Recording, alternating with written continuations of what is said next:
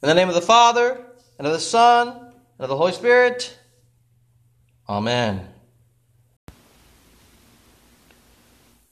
Our sermon text today is our epistle from 1 Thessalonians chapter 3. Grace and peace be yours in abundance through the knowledge of God and of Jesus our Lord. Amen. Whether someone has been away at college, on a long business trip, or overseas at war, a homecoming is a joyous event for those who have been waiting to once again see one another in person. There is nothing like a face to face meeting with someone else. Uh, there's nothing that can replace gathering with others in the flesh. And we can see that Paul longs for such a meeting with the church in Thessalonica. He longs to meet with the Thessalonians. At the moment he writes this letter, Paul is separated from them. Luke explains in the book of Acts that Paul had gone into Thessalonica and began to preach at the synagogue there, using what we today call the Old Testament, to show that Jesus was truly the long awaited Messiah. Some of the Jews who heard Paul preach believed and were baptized. Others chose to oppose God and formed a mob and riot. They wanted to drag Paul and Silas out before the crowd. And when they couldn't locate either one, they dragged out some leaders of the church in Thessalonica and charged them before the city officials, who made them post bond before letting them go. During the night, Paul and Silas were sent by the church leaders to Berea. Now the Bereans received Paul and Silas and diligently examined the scriptures to see if what Paul preached was true. Many of them believed. But those who persecuted the church in Thessalonica also went to Berea and whipped up the crowds there. Uh, clearly, the men who opposed the gospel in Thessalonica did so with great fervor, which tells you a little bit about the conditions in Thessalonica. Paul would have likely spent more time in Thessalonica teaching the faith if he had not been forced out when he was. You can hear this reflected in his letter, how he longs to teach them face to face again, how he longs to help them grow in the faith, and how he does not want them to be lacking in their knowledge of Christ. Paul wants them to be strengthened and ready for the day of the Lord, and he knows that the best way for that to happen is in the flesh teaching and preaching. And that's why Paul doesn't just write a letter to the Thessalonians. He sent Timothy to encourage them and teach them. He sent someone else to bring them God's word and to help them grow in their faith and knowledge of Christ. Someone whose presence might go less noticed than Paul's, but who could still rightly teach them. And this Timothy did. After which he reported back to Paul how the Thessalonians remained in the faith and how they loved the Lord and his word. This was a great encouragement to Paul that the labors and persecutions he went through benefited God's people there. We hear that thanksgiving toward God reflected in our reading today. How could he thank God in his prayers enough? For all this? The answer, of course, is that Paul is not able to thank God enough. God has graciously and richly supplied for him and the Thessalonians.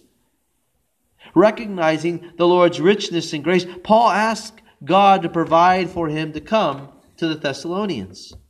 He wants the Lord to cause their love to overflow for one another so that they might be strengthened in God's word and ready for Christ Jesus' coming at the end of time. Paul longs to help them prepare to be ready for Jesus' advent. Now, to be clear, the word advent comes from the Latin and it means coming. During the season of Advent, we remember Jesus' first coming and look forward to his second coming. That's why we have a reading today about Jesus coming into Jerusalem, riding a donkey. Palm Sunday is a very clear depiction of Jesus' first coming and what it means for us. And our Old Testament lesson also looks to that first coming which Christmas celebrates. How a righteous branch will spring up from David's line to bring justice and righteousness to God's people. But the advent of 1 Thessalonians refers to his coming at the end of time, when he will bring all the saints with him. That is, he will bring those who have died in Christ. He will bring them with him and raise them from the dead, and then sweep up all his people from the earth while changing their bodies from mortal ones to immortal ones. That means we also need this prayer of Paul. We need to be encouraged and uplifted in God's word. We need to be strengthened in our own hearts so that we will likewise be blameless before God when Christ comes again. We need our Lord to increase our love for one another, for we are lacking in this. Just look at your own life. Examine your own hearts and circumstances. You have Christian brothers and sisters for whom you struggle to love and with whom you lose patience. Not only do we have things in our society and world that lead us away from God's Word, there are things in our own life that lead us away from God's Word. All this makes it hard to love one another, especially those who wrong us or sin against us. It's hard to love those who have become our enemies. After all, we even struggle to love those in our own households because they frustrate us infuriate us, and at times inflict pain upon us. It is hard to love them at times when they are being unloving. It is hard to be concerned for them when they do not seem concerned for you. Compare this to the love of Paul and Silas, who loved the Thessalonians in the midst of the persecution. They faced great troubles and hardships to speak God's word. They cared greatly for them when they left and could no longer be there. Paul sends Timothy out of his love and concern. He writes to them. He prays for them. He longs to return to them. How does your love compare to such? Are you willing to suffer persecution and risk death for that Christian brother or sister that you find difficult, with whom you struggle? Our love falls short. We fall short because our heart is the problem. Our heart grows cold at times. Our heart falls short. It is not the blameless heart we need. It is not the blameless heart we should have. What we need is a new heart. God agrees. That's why Jesus came the first time. He came to bring you and me a new heart. He, he came to give you His heart. This is what Jesus does on the cross. He goes there while the Father performs the greatest surgery of all time.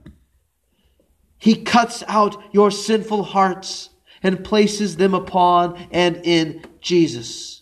He takes out all your lack of love and concern, all the evil inside you, and lays it upon Jesus. Meanwhile, God takes Jesus' heart and life, and in baptism, He places it upon you. He gives you a heart transplant. Jesus' heart and life are cut out of him on the cross and they are placed upon you and in you when the Holy Spirit comes upon you and performs the second part of the surgery. Jesus' life and heart become yours, which means you have a new heart and life. Your old way of life is no more. Your lack of love is replaced by a heart that loved all people to the end. Your selfish concern is exchanged for sacrificial care for others. You've been changed in Christ. And this not only means a change in how you live, but it also means that you are assured of how you stand before God. Your heart is strengthened in God's holiness. You can be certain that on account of Christ, this holiness is yours. You can stand confidently before our Lord and God because it is not your flawed or imperfect heart that God sees. No, He sees the perfect heart and love of his Son, Jesus. He sees that pure and holy heart, for his heart is yours. Our Lord continues to assure you of this at his table, where he comes to dwell with you. He promises you that you are now one of his holy ones, for he has made you so. He has worked to make you clean, and he will uphold you in this new life, for it is his life given to you. Jesus gives you his body and his blood. So know that you are blameless not only as he comes and cleanses you with his word and sacraments, but that you will be blameless on the last day when he comes. He has established you as his pure and holy children already. All this brings us back to that thanks that Paul expresses. How can we ever return back to God enough thanks and praise for what he has done? While our thanks can never adequately cover or express the greatness and magnitude of what Christ has given and done for us, we continue to live. We look to our Lord for provision and strength. And He gives just as He gave at the cross. He gives so that we can continue on in this world in all the hardships and struggles. He gives so that we can live through the deaths, including even our own death. He gives so that we might have faith and continue in that faith. And He gives that our love might grow and that His love might extend. That His love, that His people might extend His love to those around us. Thanks be to God for His great love. Thanks be to God for giving His heart and His life for us. Thanks be to God for giving us purpose in loving one another and caring for all. The Lord is truly gracious so that we can look forward to meeting with Him every Sunday and even on that joyous last day when He will gather us to be face to face with Him forever the peace of God which passes all understanding. Keep your hearts and minds in Christ Jesus our Lord. Amen. The Lord bless you and keep you. Lord, make his face shine upon you and be gracious to you. The Lord look upon you with favor and give you peace. Amen.